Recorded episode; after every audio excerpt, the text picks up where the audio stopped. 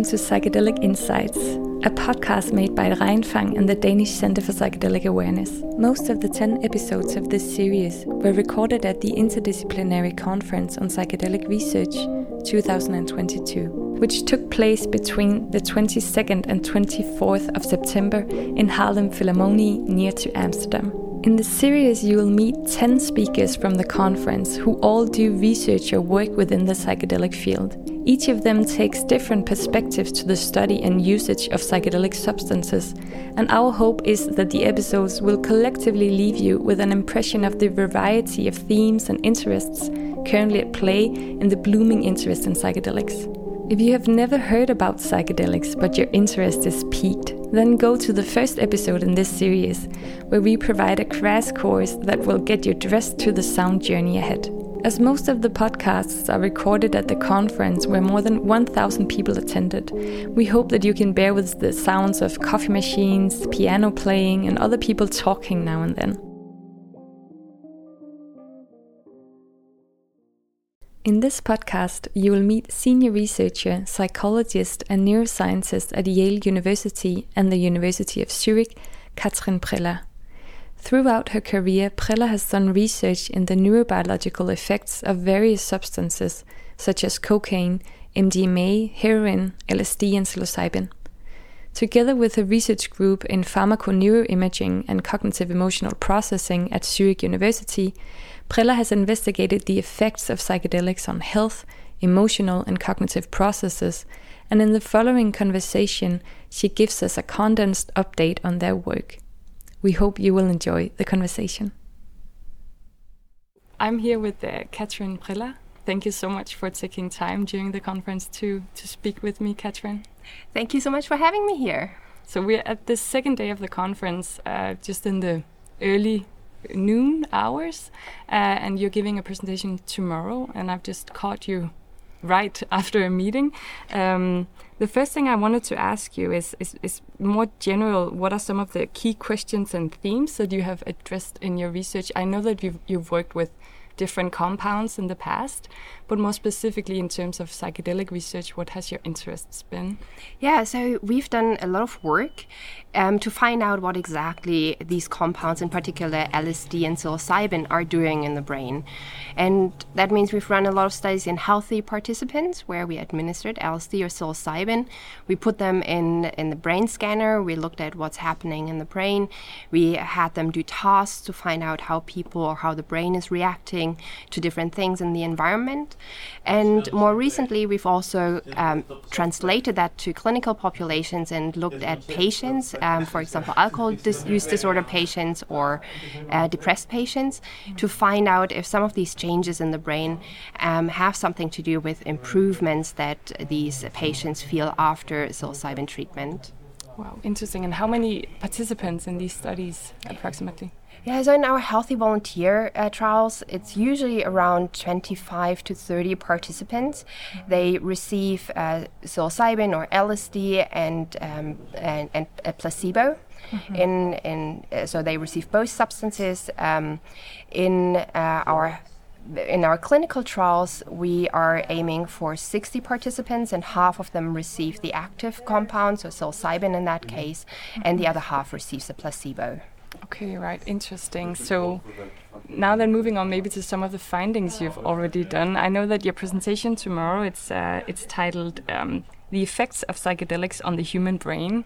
So it's a big question, but can you maybe describe simplified so what what is these mechanisms in the human brain? What what is it that psychedelic can do for us? Yeah, so what we have observed after the administration of psilocybin, and the same thing with LSD, is that, well, first of all, um, the, the compounds reach the serotonin 2A receptor, so a specific receptor in the brain. That then leads to a different way of how information is processed in the brain. Mm. So, what we've seen is, first of all, that the thalamus, so a core structure in the brain, which is usually filtering information from the environment, that this is not working as it usually does. But so the filter function is reduced, mm. sending more information to specific other brain areas.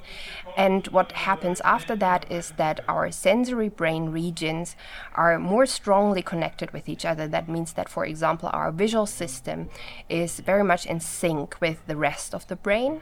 And at the same time, the areas that are usually integrating all this information, so um, are basically connecting it to memories, are trying to make sense of all this incoming information, or are responsible for planning our next steps, those areas are disintegrated. So the way we bring information together is different in a psychedelic state.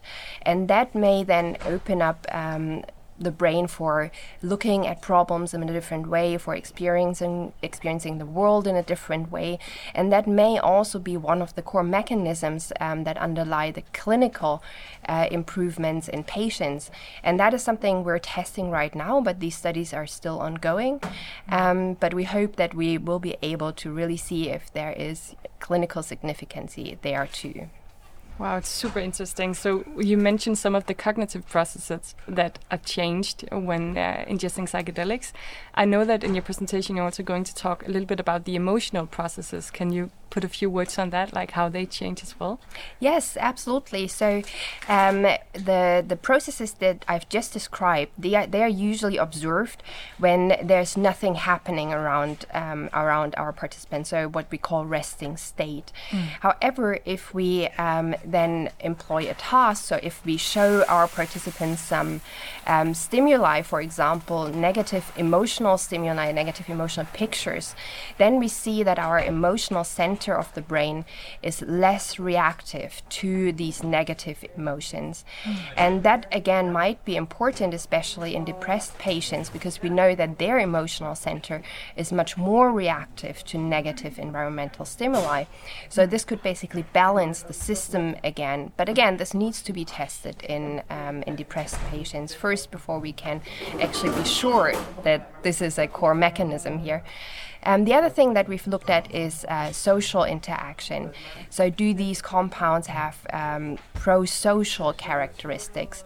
And here again, we've seen that um, psychedelics reduce the processing of um, negative social interaction, of social rejection.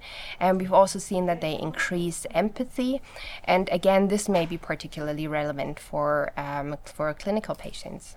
Yeah, this is super interesting. So, is it have you done any studies, or do you know anything about whether the um, the effects are similar in in low doses and high doses, just on a different scale, or if we can track some of the same effects? Yeah, so unfortunately, um, there are very few dose response studies out there right now. Um, we've seen that all these effects seem to be pretty similar in a medium dose range, but unfortunately, there are very few studies with lower doses right now. Um, we have done a microdosing study um, that showed that there is different connectivity between the prefrontal cortex and the amygdala, so again, the emotional center. However, um, it is cl- currently unclear if that has an impact really on behavior as well, because most of the other studies looking at microdosing have not found any any real effects on changes induced by microdosing. So at this point, I think it remains an open question whether um, the effects are really only present uh, during medium to high doses, or whether we can actually see something um, with lower doses as well. Mm. So I wanted to also ask you if if uh, these uh, neural correlates or, or, the effects that you've just been describing of the psychedelic induced state, if they differ from other alternative states of consciousness induced not by psychedelics but by maybe fasting or dancing or meditating. Yeah, yeah. so we've actually run a study where we compared LSD, psilocybin, and um, meditation and hypnosis. Mm. So that is currently unpublished work. We hope that uh, the final results will be out sometime very soon. Um, and what we found there is that psilocybin and LSD, not surprisingly, are very similar when it comes to changes in the brain. However, they are completely different from meditation and hypnosis. And even hmm. meditation mm. and hypnosis are not that similar. So we think that there are indeed differences between these altered states and some things that may be specific specific for the psychedelic state. Um, but in a way, that is actually good news because that means that these different appro- approaches could actually complement each other, and all of these approaches could bring something different that may eventually be helpful for the patient. Mm-hmm. Yeah, right. So, uh, I also wanted to ask you uh, what what are some of the, in your opinion, most perplexing workings still left to be understood by science in, in regards to the effects of psychedelics in the brain and the body? Yeah, so I think right now we really need to find out what exactly it is that helps patients because we have all these studies um, in healthy participants, but um, so far it, we have not been really successful to relate these changes to clinical improvements in patients. And um, that, of course, is a major question that we need to target. Um, it's not surprising that we haven't really found the mechanism of action quite yet because these studies are small, not many of them had um, mechanistic endpoints as well. But we, we are we are starting to have more studies. We're starting to have well controlled studies, and we have studies now with mechanistic endpoints. And um, I hope that these studies will really reveal what it is that eventually helps the patient. Mm. And my final question Do you have any hopes or advice for future research in the psychedelic field, either within your own or, or other fields of the major field?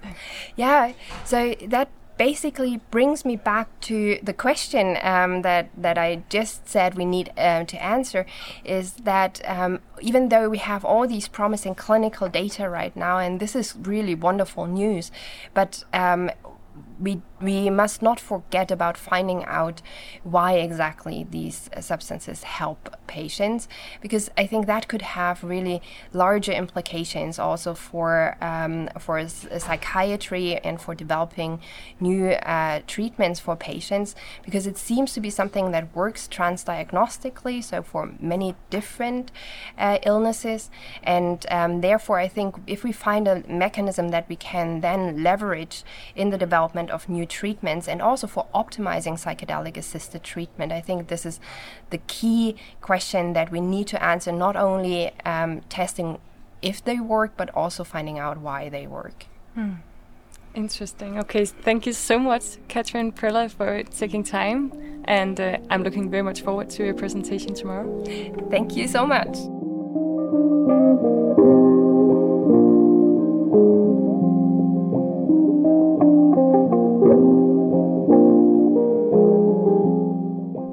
Thank you for listening. This podcast was made in a collaboration between Reinfang and CEPTA, the Danish Center for Psychedelic Awareness.